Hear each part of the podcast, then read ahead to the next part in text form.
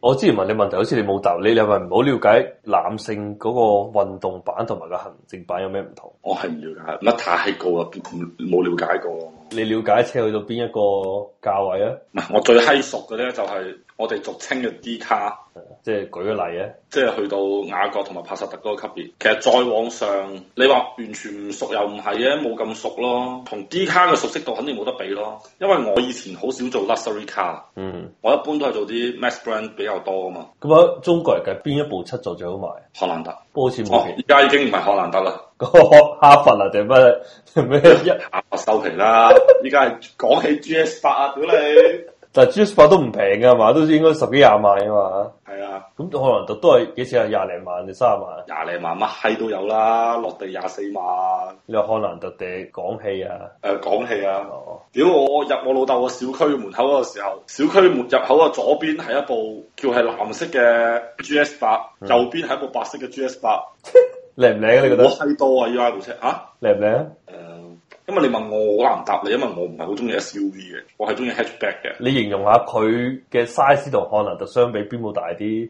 其實我覺得差唔多，因為我唔知係咩樣嘛，我要大概知道佢嘅尺寸咁樣。但係佢整個外觀設計嘅風格咧，其實同漢蘭達好似嘅。因為其實好似你之前咪發咗一張相俾我嘅，啊，個 G S 七同埋嗰個 GS 七，其實 GS 七同 GS 八嘅咧，其實整個外形嘅設計咧係好似嘅。其實佢用緊係同一種設計語言嚟嘅咯，即係就係我哋叫做威猛風啊！你講個好賣，好賣到咩程度啊？係大賣啊，定係只係僅僅好賣過人哋漢蘭特啊？定係誒、你同佢月銷量嚟講咧，其實已經係好賣啦，因為佢已經破咗五位數嘅銷量啦。其次就係佢作為國產車可以賣到咁閪貴，都可以賣到咁閪好咧，其實係幾難下嘅咯。喂，你話你都熟 S U V 係嘛？哦，SUV 就就都好閪熟㗎啦。我俾部車俾你判斷下佢好唔好賣好嘛？好啊，一途觀係賣幾錢咧？啊中國途觀賣咗差唔多三十萬啦要。咁如果途觀嘅七座版即係嚟緊會出咧，佢會唔會好賣？你知唔知咩樣途觀七座版？誒、我大概知。因為咧，我最近上嗰啲其誒實我話俾你聽啦，大眾車中國咧，其實冇閪得講啊，因為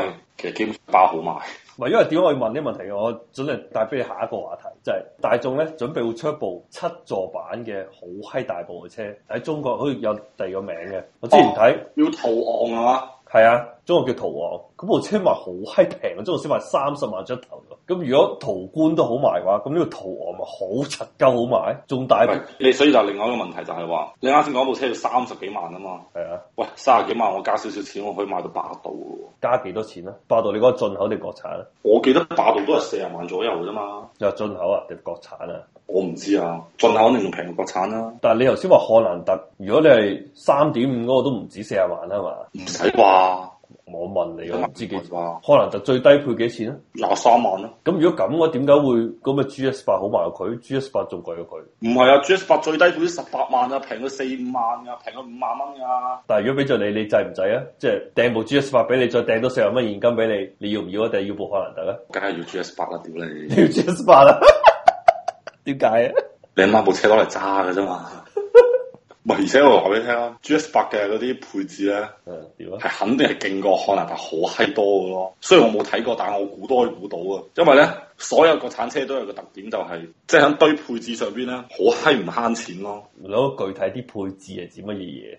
唉、你媽閪乜柒 LED 大燈啊，好似啱先講乜啟停嗰啲閪嘢啊，乜氣囊又多閪過人哋啊，跟住咧，天窗大過人哋啊！唉、天窗又大閪過你啊， 即係嗰啲我哋叫做 visible 嘅嘢咧，即係比如話咩真皮鎖耳啊，你阿媽喺真皮包裹內飾啊，我唔知道澳大利亞嘅漢蘭達同埋大陸嘅漢蘭達嗰啲內裝會唔會唔同啊？因為咧中國啲內飾咧，我當時我發一條信息俾我嗰個廣豐嘅朋友，佢講話，我就話屌你真係，你哋啲內飾好閪慳皮喎、真係，即係粗到冇得再粗咯。有可能特。係啊，塑料感係好強嘅。呢個就我頭先同佢講個 point 咧，就話日本車其實唔係咁抵買，因為佢啲配置其實嗰啲嘢好閪低啊。如果你想 match 翻歐洲車嘅話，你要加錢加錢加加加加，就貴過人哋嘅，可能差唔多。哦，係啊，所以其實我感受唔到日本車抵買咯。但係你話中國咁，可能中國車可能真係抵買嘅。你話咁閪多咩啊？咁多配置又咁多咩內飾哦我唔又，係我我我同你講嘅係國產車。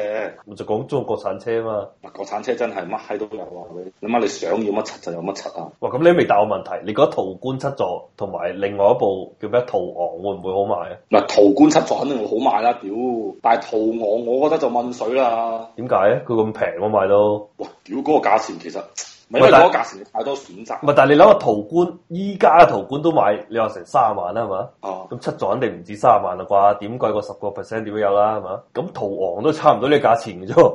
嗱，但係途途昂唔響度啊嘛。係啊，新車嚟嘅。係啊，唔響度啲車一般都唔會好賣嘅。之前上海大眾咪出咗一個唔知乜鳩昂嘅， 我唔閪記得叫乜閪昂啊。係嗰部車賣得好閪慘啊！嗰部車係中國自主研發，即係定係攞鬼佬嗰啲嚟。誒、呃我唔知佢，反正因為咧 mass brand 嘅話，其實佢係有一個價格嘅邊際線嘅。個邊際線嗰條界其實基本上就會響三十萬左右，一旦超過三十萬嘅話咧，佢就會失去價格競爭力啊！因為你諗下，凱迪拉克咧有一有一部 SUV 係唔知乜七五啊，好似叫 XT 五啊定係乜閪五啊？係啊，嗯即係佢哋一在售嗰部 SUV 咁閪大部，人哋都賣到差唔多四十萬㗎，呢個係你講國產定係進口啊？國產嘅咁佢係七座定係五座？啊五座。個 size 同途鋭比比較大啲啊？你簡單啲講。誒、呃應該圖類大啲嘅，但係有咁嘅問題就係話，就好似啱先嚟講，就係中國嘅買車嘅話，其實 mass brand 嘅話，其實佢係會有一個價格嘅一個邊際線咯，價格邊際線其實基本上就係三十萬嗰條界嗰度，你講咩 Max brand 係咩意思啊？即係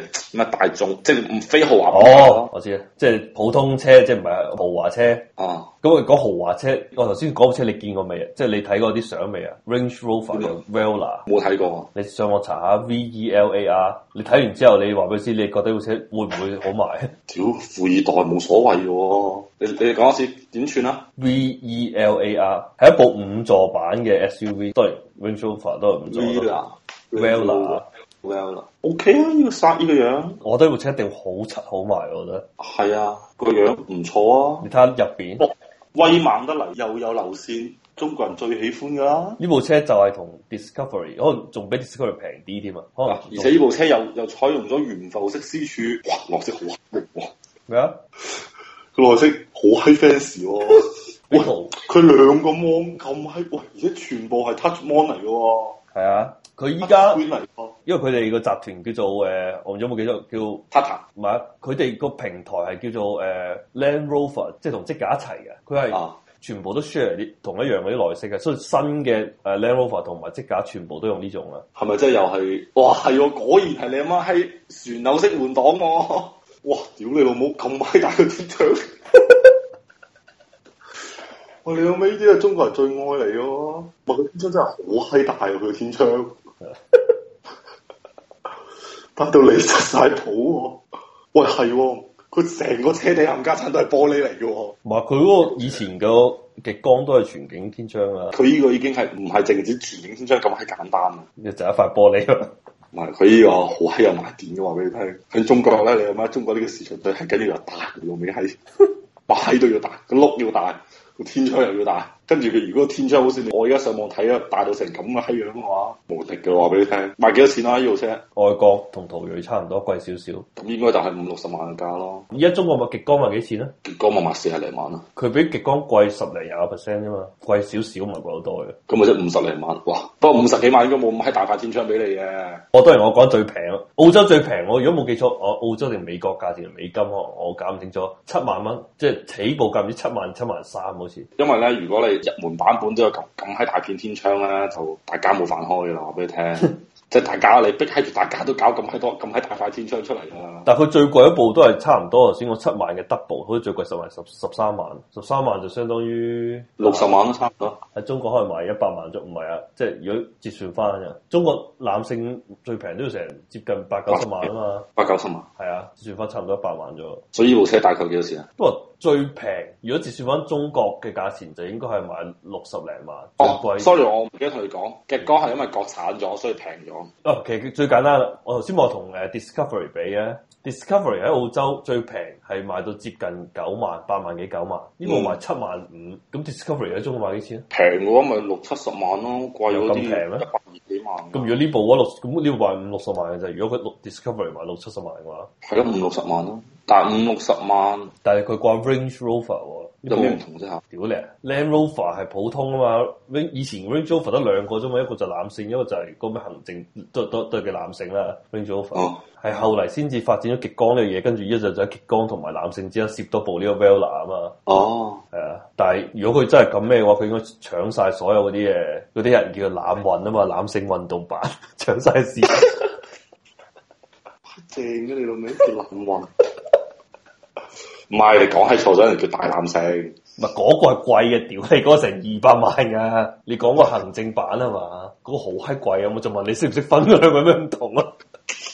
你已經發現到啦，我唔係識分啦。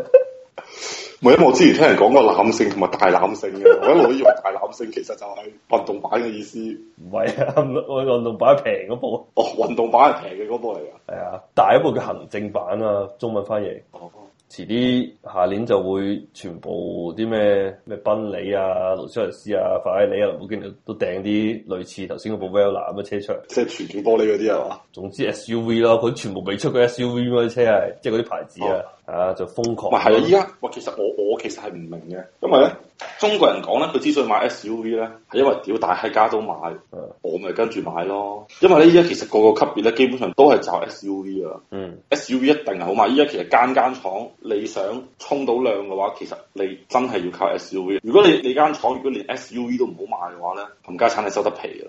我覺得最閪喪心病狂就係奧迪，你知奧迪個 Q 咧已經用晒啲我知 number 啦， Q1 已經咩咩 Q 嘅 Q 四都有啦，Q 一二三四五六七八九都有啦，哦冇八九一到七都有啦， Q 六冇，誒、哦 Q 六係冇 Q 六冇，所有 number 都用晒啦已經，屌！